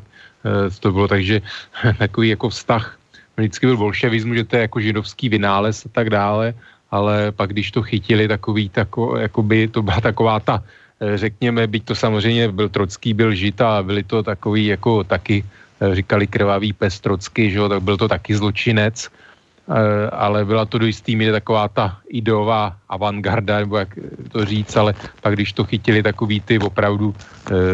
jak to říct, bolševici eh, zemití, že jo, tak samozřejmě pak jako ten antisemitismus přišel taky na pořad ne, takže nějaké o, vůbec jako mluvení o, o židech samozřejmě, jo, tak máme byl vděčný, že teda jako ty vězně tam v tom, v té osvětiny a v jiných teda, jak si Koněv nedal postřílet, nebo já nevím, no, osvobození já to nechci jako zlehčovat, ale eh, v, v Krakově, že koněvou sochu tam mu dali oprátku na krka svrhli ho, protože e, prostě Poláci mají ještě zase daleko horší zkušenosti jako s Ruskem a s bolševismem. Ale, Nevím, ale starosta, starosta Kolář mimochodem říkal, že ani v Osvětí mi nechtěli tu sochu. No samozřejmě, prostě protože jako samozřejmě, jako pořád se opakujem, jo, pořád se opakujem. A ono je vidět, že e, prostě mm, jako ty demonstranti, ty projevy, prostě to jsou lidi, kteří tamhle jako trpejí sympatiem a jako k Číně, k Rusku a k jiným jako režimům v Severní Koreji, e, k Venezuela a tak dále prostě a přitom mluví o nějaký svobodě a demokracii, jo, tak samozřejmě prostě to je úplně to jsou absurdní věci. E, prostě na Praze 6 je nějaké svobodně zvolené zastupitelstvo, naprosto svobodný demokratický volba, o kterých se v těchto zemích ani nezdá a e, prostě nějakým způsobem drtivou většinou rozhodlo, v podstatě jediný člen zastupitelstva hlasoval proti. Ta socha, pokud vím, tak teda e, jakoby je v majetku Prahy 6, Praha 6 si o tom může rozhodovat. E, pikantní samozřejmě na tom je, že na území Prahy 6 je ruská ambasáda, to je jako docela taková jako pikantnost. Jako spousta dalších je tam ambasád, jako wow. Samozřejmě, ale jako ruská je snad ta největší, pokud vím, nebo vůbec u nás největší, takže prostě jako je to, je to svobodné rozhodnutí e, zastupitelstva, Piráti, teda jediná, co hlasovala proti, vlastně byla zastupitelka Pirátů a to ne proto, že že by s tím jakoby nesouhlasila, ale chtěla, aby o tom rozhodlo referendum, což teda samozřejmě bylo zamítnuto, protože to je jakoby na dlouhou Eh, na dlouhou, bych na dlouhou trať, nevím, jak v zákon, jestli tam je 50% aby byla platnost, tak tam samozřejmě je velice možné, že by uh, ta uh, účast nedosáhla. Bylo to klasické, klasické obecní, kde musí ta účast být. A Přesně tak, takže by to nakonec nedopadlo, takže by to všechno bylo, myslím, že to hlasování, jakoby ten jako poměr hlasů byl tak jednoznačný, že si myslím, že jako to referendum v tomhle smyslu by asi bylo zbytečné, protože to jako dopadlo jednoznačně a samozřejmě víme, že Praha 6 je jako, jako vůbec Praha a i Praha 6 v rámci Prahy, že je taková jedna z nejpravicovějších e, čtvrtí, takže myslím si, že pak, když by tam teda bylo vůbec těch 50%, tak ten výsledek by byl poměrně, poměrně jednoznačně, si troufnu tvrdit, takže prostě je to nějaké svrchované rozhodnutí. To, že, to, že jako některý lidi si z toho dělají symbol, e, ať teda někde nějaké vsi, já nevím kde, prostě kde teda vládnou komunisti, ať si tam tu sochu vemou, ať si tam sjížděj, prostě je to, je to jejich věc, prostě 6 se rozhodla, že to tam tu sochu nechce, chce tam jako jinou, jiný památník, který si myslím, že jako je v rámci Prahy vhodnější, prostě z důvodu, o kterých jsem mluvil. A samozřejmě jako vůbec strhávání soch, ale jako kde je ta hranice, že jo, prostě to, jako jsme no, tady počkej, tohle není strhávání soch, to je jako sundání sochy. E, v pořádku. Tak jo, a přesun sochy, jo, strhání to, to když si, by si řekl strhání z sochy, tak to bych si vzpomněl na, nevím, Sadama Husajna třeba, to taková jako typický obrázek, jak se strává socha. Samozřejmě, jo, ale prostě měli jsme tady, měli, jeho, měli jsme tady za podobě protektorátu nějaký samozřejmě sochy eh, nějakých nacistů, eh, tak jako budeme tady nechat, protože prostě no, jsou to takové, prostě jako nelze nic ab, ab, absolutizovat, ale prostě pak, když to má být v podstatě jakoby nějaký symbol, a teď vidíme to Rusko, jak to využívá, jak se jako diktuje, jak se k tomu vyjadřuje a tak dále, jako když my jsme tady pořád prostě nějaká i gubernie eh, a v podstatě jako ta socha se stala symbolem toho eh, vztahu, tak si myslím, že i eh, spousta lidí a i, i teda jsem to zaznamenal, kteří v původně se k tomu vyjadřovali rezervovaně, k tomu odstraňování no, přesunuté sochy, tak po těchto těch vlastně výstupech prostě to, jak se Rusko vyjadřuje, chová vůbec, tak ten názor změnili a prostě, aby to byl důkaz toho, že si takhle jako prostě nemůžou drze chovat vůči suverénnímu státu. Tak tomu se hned dostaneme, já bych to ještě jenom okomentoval, protože eh, když jsem se podíval na výsledky voleb v Praze 6, tak eh, když to vezmu časově, jak to funguje pro mě, tak tam vlastně samozřejmě ty spory nejsou tak, že by, říkal Jaroslav Foldina, že teď najednou si to někdo vzpomněl. Ty spory tam jsou samozřejmě dlouhodobě a podobný rozruch už způsobila loni přidání těch tabulek vysvětlujících ohledně roku 56, 61 a 68 samozřejmě. Ale nicméně tohle bylo loni a vlastně komunální volby byly loni na podzim, to znamená poté, a na Praze 6 vlastně volby dopadly tak, že uh, třeba na téhle demonstraci uh, vlastně byli poslanci KSČM, byl tam ČSSD, SPD. Když jsem se podíval na volby a jak vlastně tyhle tři strany dopadly, tak uh, v tom minulém zastupitelstvu mělo KSČM čtyři mandáty, teď nemá žádný a získalo 3,8%. ČSSD měli tři mandáty, teď nemají žádný a získali 2,8% a SPD nemělo žádný a teď stále nemá žádný, protože mělo stejných 2,8%. Takže to byla taková ta jedna strana, když to takhle popíšu. Uh, tak a druhá strana je ta, že uh, vlastně uh, na Praze 6 vyhrály volby koalice uh, TOP 09 a STANu, která měla 20%, zhruba stejný 20% mělo ODS, uh, 17% měli Piráti a 10% měli Lidovci a Ondřej Kolář mimochodem jako starosta měl druhý největší počet preferenčních hlasů, asi 8,5 tisíce, samo on sám, což je samozřejmě daleko víc, než měli všichni ti třeba jako Jana Wolfová a podobně. Takže jeho mandát je naprosto jasný a je tohle jediné spravedlivé měřítko toho, uh, vlastně, co by se měli posuzovat vlastně, kdo tam má mandát a nebo nemá mandát. Takhle to funguje aspoň pro mě, funguje to pro tebe takhle stejně.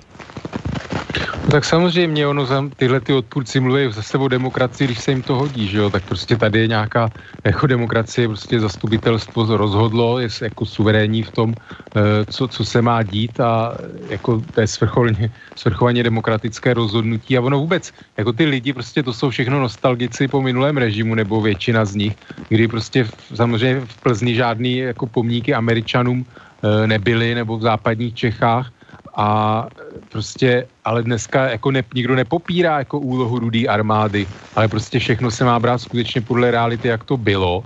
a tady prostě jako když se někdo, někdo šahá na tu jako his, komunistickou verzi historie, tak se vykřikuje, že je to nějaké e, překreslování dějin. Jo, no prostě a ty, ty oběti, já se, jako musím se k tomu vrátit, jo, že teď jsem vlastně v souvislosti s tím e, Mimochodem jako Koněv sám vydal knihu 45. O tom mluví samo za sebe, jo, že on, on vlastně se věnuje jenom tomu poslednímu půl roku, kdy samozřejmě už jako ta válka byla rozhodnutá, jako Německo bylo slabý a tak dále, takže, ale on byl jako ten vojevůdce, Stalin ho chtěl vlastně popravit e,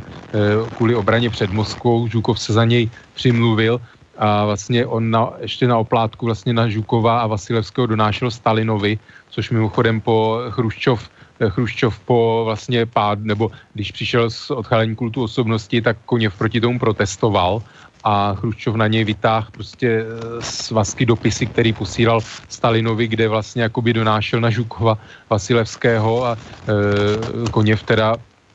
sklapnul a jako uklidnil se, protože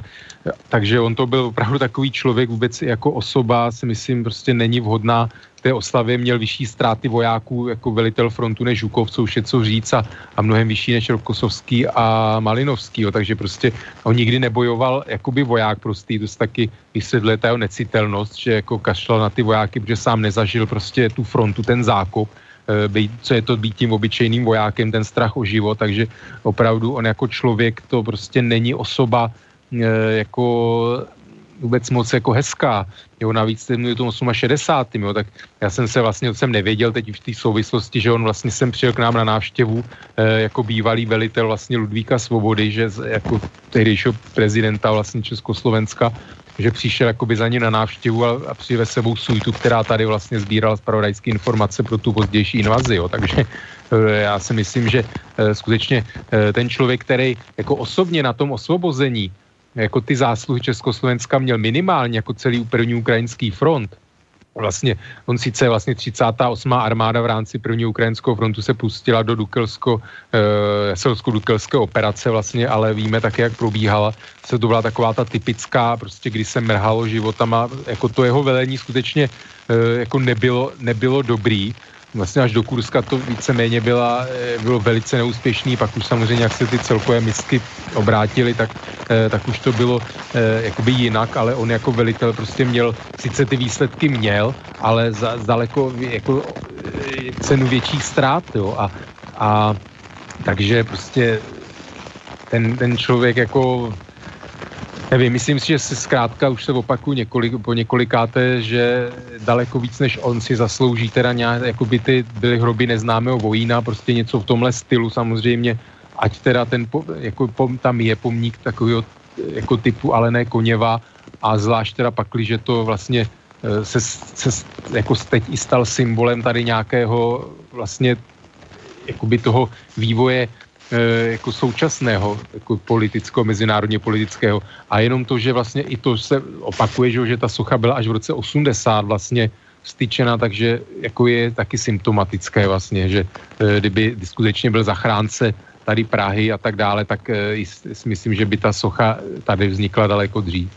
Tak ty jsi teď zmínil jednu, jednu věc, které jsem se chtěl dostat a kterou jsem vlastně dnešní relaci začínal a to, že v České republice nastupuje nacismus, aspoň tedy podle ruského historika Michaila Měchova, který právě dnes v moskevské televizi TV Center varoval před tím nástupem nacismu v Česku. Radnici v Praze 6 prý řídí lidé, o jaké se opíral nacistický diktátor Adolf Hitler. Tak to je jeden aspekt vlastně, protože celý ten konflikt už se právě přenesl přesně do té mezinárodní roviny, tak jak se o ní teď mluvil. Dneska mimochodem vyšlo prohlášení ministerstva zahraničních věcí, že bude předvolán velvyslanec Ruské federace a náměstek právě ministra si ho předvolá kvůli tomu, aby vznesl protest proti nepravdivým a urážlivým výrokům člena ruské vlády, to znamená ministra kultury a právě na adresu starosty městské části Praha 6, to znamená, to je to, co jsem říkal před chvílí, že se chová jako nacista. Uh, jeden poslanec dokonce chce vlastně na základě tohoto rozhodnutí včerejšího Prahy 6 zavést na Českou republiky sankce, a, takže to je další takový Že aspekt. Mimochodem senátor zvolený na Krymu anektovaném, jo, to je jako to je ta druhá věc a mě spíš jenom o ty ekonomické sankce, tak vlastně když si vezmu ty, jenom tyhle tři věci, tak to je vlastně mezinárodní konflikt na základě uh, toho, o čem tady vlastně celou dobu mluvíme. Mimochodem ani doteď jsem nezaznamenal žádné vyjádření Andreje Babiše, Uh, tak zeptám se tě vlastně, jak ty hodnotíš třeba tyhle ty výroky, uh, tyhle tři, o kterých jsem teď mluvil a jestli se proti ním máme bránit, nebo co by podle tebe byla adekvátní odpověď. No tak samozřejmě, protože eh, jako, v, jako když víme, tak jako kdo má skutečně blíž nějakému neonacismu, k sympatím, že jo, tak a vůbec jako víme tady výroky různých představitelů SPD, jako excesy a tak dále, no tak se tam objevují lidé z SPD, jako tady prostě nacisti, bolševici, že spolupracovali v minulosti a tady se nám to zase ukazuje, takže jako lidi, kteří s tou ideologií jako nikdy neměli nic společného, nekoketovali, vůbec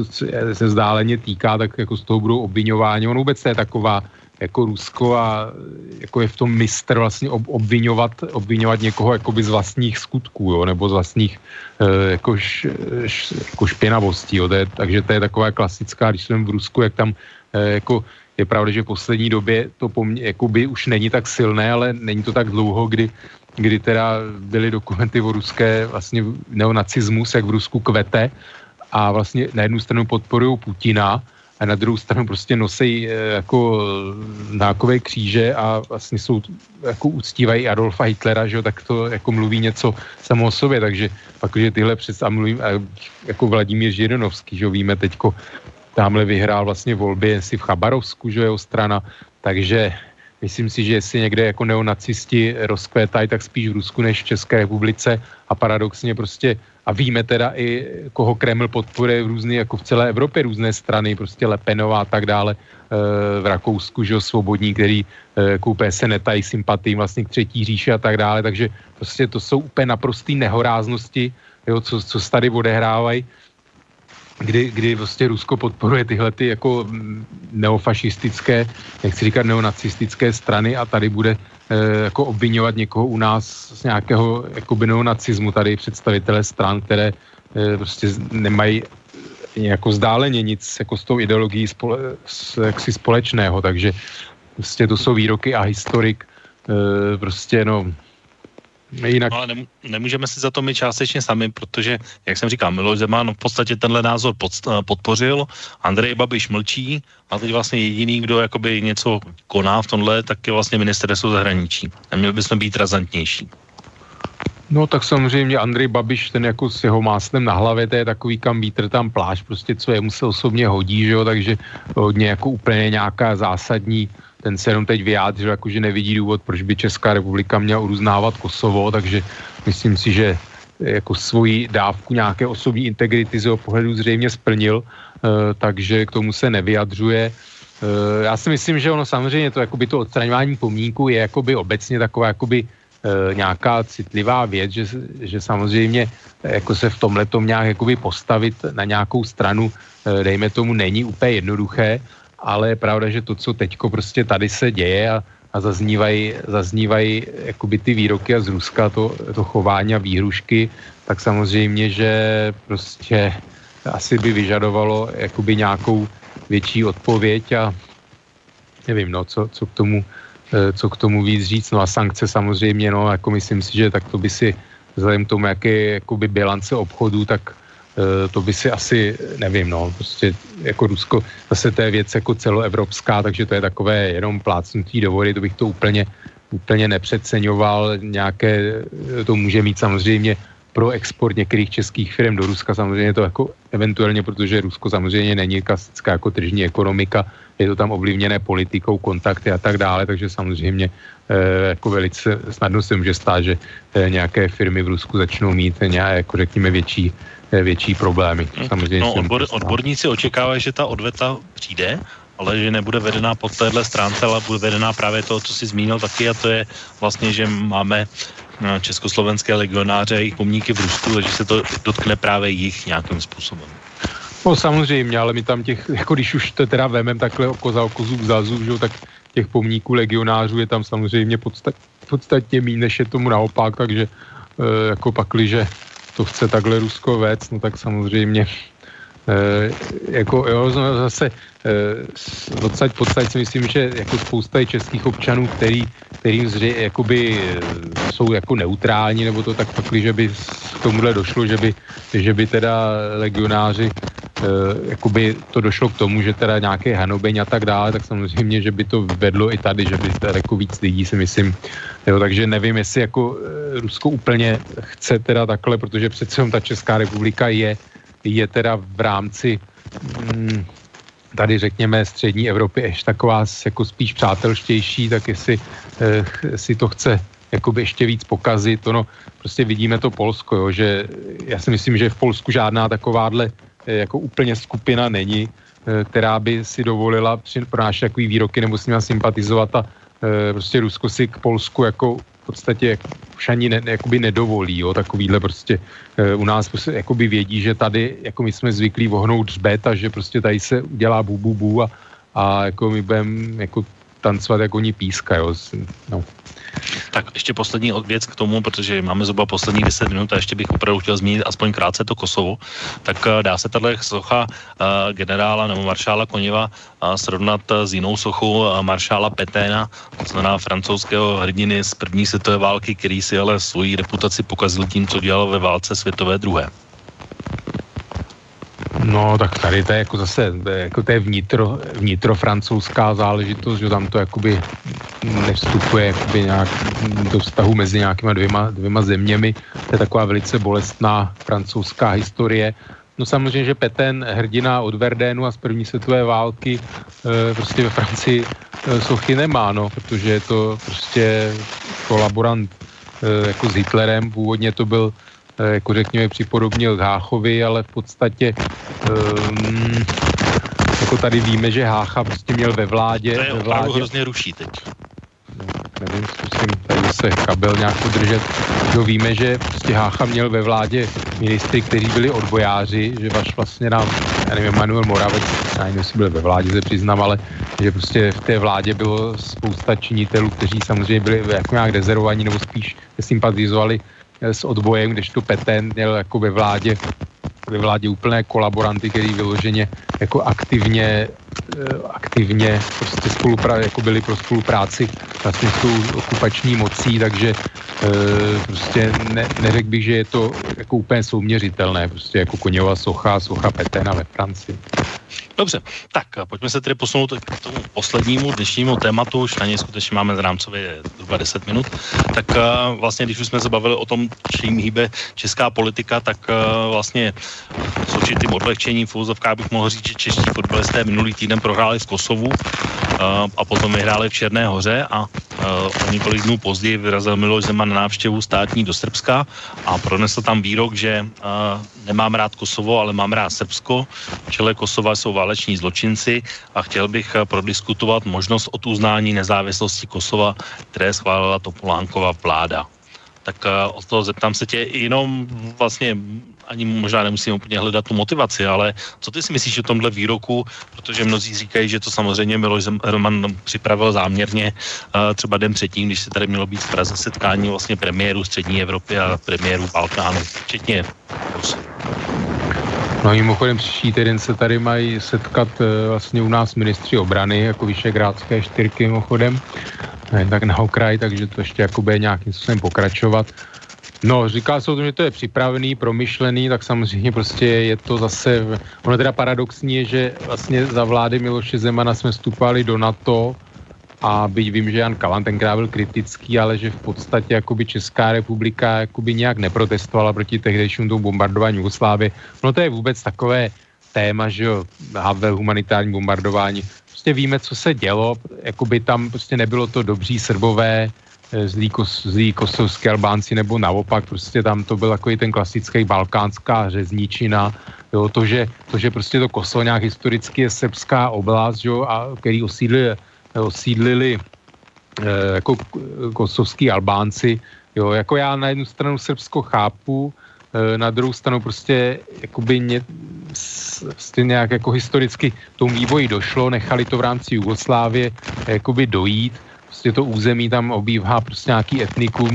který se přátelou mimochodem, prostě k tomu došlo jako postupně, že jo, vlastně v 80. letech, kdy, kdy e, jako byla, když zemřel Tito, že jo, tak se Kosovu zrušila autonomie, jo, že prostě to byl nějaký vývoj, kdy tam vlastně došlo ze strany Srbska jako k nějakým nepřátelským aktům, Eh, kdy prostě komunisti jako pochopili, že na tomhle už si pozic, mocenský pozice neudržejí, tak se přesedlají na nacionalismus, že jo, tak v případě Srbů na srbský nacionalismus. Víme, k čemu to vedlo. Prostě některý lidi do dneska nejsou schopní pochopit, že prostě Slovinci, Chorvati, já nevím, Makedonci, eh, jako se chtěli, chtěli odtrhnout prostě od Jugoslávie, tak jako se Slováci chtěli odtrhnout Československa eh, a, a tehdy, já nevím, Eh, jako jak by se dneska Slováci asi mě, neměli vztah, kdyby jako federální armáda Československá jako vojensky potlačovala snahy Slovenska o samostatnost. Prostě Srbové, Srbové se vydali touhle cestou, že tam násilím chtěli potlačit prostě ty ná, jakoby touhu těch národů po vlastní zemi a oni prostě nesou tu, tu vinu toho, co se prostě, že ten, jakoby ta Jugoslávie, ten rozpad a to, co se tam dělo, prostě ty roky byly násilný, nebyli se prostě schopni jako zdát nějakého svého jako velmocenských představ jako jugoslávský, protože samozřejmě Jugoslávie měla nějakou jakoby pozici, tady jsou ty sympatie historicky, že jo, za první republiky velk, malá dohoda, že jo, s Rumunskem, s Jugosláví, potom e, vlastně, když ty to odsoudil samozřejmě invazi v 68. do Československa, že jo, e, vlastně se dokázal jako jediný z toho bloku vyvlíknout e, jako z těch komunistů, e, když nepočítáme samozřejmě nějaký částečně Čaučeská, Envera Hodžu Albány, ale prostě ty to byl symbol jakoby odporu vůči Stalinovi a vůči tomu sovětskému imperialismu. Takže samozřejmě, že tady jakoby i tím letím ta Jugoslávie e, u nás jako měla nějaký sympatie a pamatuju si otec, jak říkal, jak, jako když se jelo s československým autem na dovolenou tehdy, jak prostě všichni e, jako mávali a ty vztahy byly přátelský, takže e, prostě tady jakoby je nějaká taková ta určitá sounáležitost vlastně s tou Jugosláví a, a já když jsem tam byl v 80. letech, tak jako člověk jako turista samozřejmě ve smíšené v Banja Luce, kde byli e, vlastně muslimové, chorvati, srbové dohromady, tak tam jakoby nic tomu nenasvědčovalo, tehdy co se za pár let tam stane, prostě tak je vidět ten jakoby zhoubený nacionalismus, k čemu vede a což se člověka vrací tak k těm výrokům o nacismu prostě a tak dále kdo teda s jakou rétorikou a e, jakoby vy, vy, vy, tyhle ty vášně vybuzuje. Takže e, prostě jako, a jestli se vrátím k Miloši Zemanovi, tak prostě Miloš Zeman jako tohleto, eh, tohleto jako si myslím, bylo promyšlený k tomu Kosovu samozřejmě Slovensku neuznalo, protože to se precedens, protože by mohli Maďaři na Jižním Slovensku se chtít odtrhnout od Slovenska a tak dále, takže je jasné, proč Španělsko je proti tomu e, uznání Kosova. E, Česká republika se rozhodla jinak, prostě v souladu s nějakýma západníma mocnostma. Nevím, prostě jako je čas tomu z Kosovu dát nebo nějaký prostor, ať se, jako se tam nějaká jakoby stát vytvoří. Samozřejmě víme, že teda je závislý velké části mezinárodní pomoci drogová mafie, váleční zločinci. Já nevím, jako, jak se Miloš Zeman vyjadřoval ve Svobodanu Miloševičovi, ale to byl zrovna tak válečný zločinec a byl dlouhá léta v čele Srbska. E, prostě dneska, řekněme, ta srbská reprezentace už přece je trochu dál než za dob Miloševiče, takže není důvod nějakým způsobem eh, jakoby se jakoby nepřátelsky kvůli tomu stavět na ní, prostě je to... to bylo, ono tady to má vlastně dvě roviny, jestli teda tu známe další státy, kde jsou nějaký váleční zločinci potenciální a myslím si, že by to byl hodně dlouhý seznam. A mimochodem no. Andrej Babi se k tomuhle tématu vyjádřil tedy až o 24 hodin později, podle mě opět čekal na nějakou radu svých poradců, až pro, aby promluvil, ale řekl tedy, že na rozdíl od Miloše Zemana jeho vláda žádný postoj měnit ke Kosovu nebude a nevidí k tomu žádný důvod. Tak jenom možná poslední otázka a odpověď k tomu v dnešní relaci a vidíš ty, že by tohle třeba mohl být nějaký potenciální konflikt, tak jak jsme se bavili na začátku ohledně kauzy Čapí hnízdo, tak třeba tenhle názor, ale nebo myslíš, že to nějakým způsobem vyšumí zase po nějakém čase jenom? No, myslím, že to Kosovo jak si vyšumí, že samozřejmě pro Miloše Zemana to není jako něco, co by jako že to jsou to obchody, prostě ty mi ustoupíš nebo vyhovíš tomhle a tobě v tomhle. Myslím si, že tohle Milošovi, Miloši Zemanovi za to nestojí. No, když to je čistě ekonomicky, tak to Srbsko dneska nějakým způsobem e, jako určitě ekonomicky pro nás zajímavější než Kosovo, že jo, to Kosovo přece jako je e, jako asi ekonomicky není tak zajímavý partner, jak jednak jsou velikosti a jednak prostě tou No zrovna nedávno jsme tam podepisovali obchodní smlouvy, mimochodem ministr Havlíček. No samozřejmě, ale přesto jako to Srbsko určitě jako trh eh, zajímavější eh, jakoby, a historicky tam jako nějakým způsobem to jméno jakoby máme eh, i ty čeští vojáci s tou svojí nestraností si myslím, že v tom Kosovu prostě nebo řekněme jako my nemají, neudělali nám jakoby špatné, špatné jméno. Já si myslím, že v podstatě asi bychom neměli nějakým způsobem se k jedné nebo k druhé straně jakoby přiklánět jednoznačně, protože e, prostě ty obě strany tam jakoby napáchaly jako zvěrstva a mm, jakoby ne, jakoby ne, jako ani ta jedna strana si nezaslouží jako být, jakože nějakým způsobem morálně víc jakoby e, na výši v tomhle sporu, takže já si myslím, že prostě nějakým způsobem jsme to Kosovo uznali, já nevím, jestli jako v minulosti nějaké uznávání, že jo, a ty váleční zločinci. No to ani tak... nejde podle mezinárodního práva. No, takže je to prostě taková věc, že se definice válek, kde je váleční zločinec, jestli někdo, kdo osobně někoho zastřelil nebo podřezal, že jo, e, prostě to jsem mluvil o tom, že kvůli, kvůli Čečensku je Putin válečný zločinec a George Bush kvůli Iráku a takové, no prostě. Takže No, proto jsem právě říkal, že bychom měli, neměli mít tedy dvojitý metr, ale měli bychom to vzít asi tedy dlouhým seznamem, podívat se, kdo kde vládne a jestli to náhodou nemá právě nějaké prsty v nějakých válkách. A, jako a víme, že... Bush a americký prezident by byl asi první na řadě třeba. Jako víme, že, víme, že v tom Kosovu prostě ta politika a tak dále, Musíme prostě končit, to Balkán, takže eh, jako prostě nejsou to hezký, hezký věci, tak eh, samozřejmě, že v tom nějakém vývoji, řekněme to srbsko politicky je určitě dál vyspělejší ale prostě nevím, to byla taková se provokace trochu Miloše Zemana, no, něco jako ve stylu Izrael, že prostě palestinci arabové všichni jsou teroristi a podobně, no, tak asi tam bych to zařadil. Dobrá, tak to byly dnešní poslední slova dnešní relace. Jsem rád to, že jsme se tady mohli zase popovídat na velmi zajímavá témata a vlastně uzavřít některé věci, které do, došli do svého finále vys Koněvova socha, ale možná třeba to bude mít ještě nějaké pokračování a třeba i ta kauza Kosovo možná také, ale uvidíme, jak se to vyvine, ale jestli to bude to plácnutí, jak jsme teď právě řekli. Každopádně chtěl bych ti poděkovat dneska za dnešní účast a za dnešní názory. No není za děkuji za pozvání a hezký zbytek večera všem. Tak a to bylo vlastně pro dnešní relaci Okénko. Všechno vážní posluchači, od mikrofonu se loučí Intibo, přeji vám příjemný zbytek víkendu a za dva týdny opět relací Okénko naslyšenou. Táto relácia vznikla za podpory dobrovoľných príspevkov našich poslucháčov. I ty sa k ním môžeš pridať. Viac informácií nájdeš na www.slobodnyvysielac.sk Ďakujeme.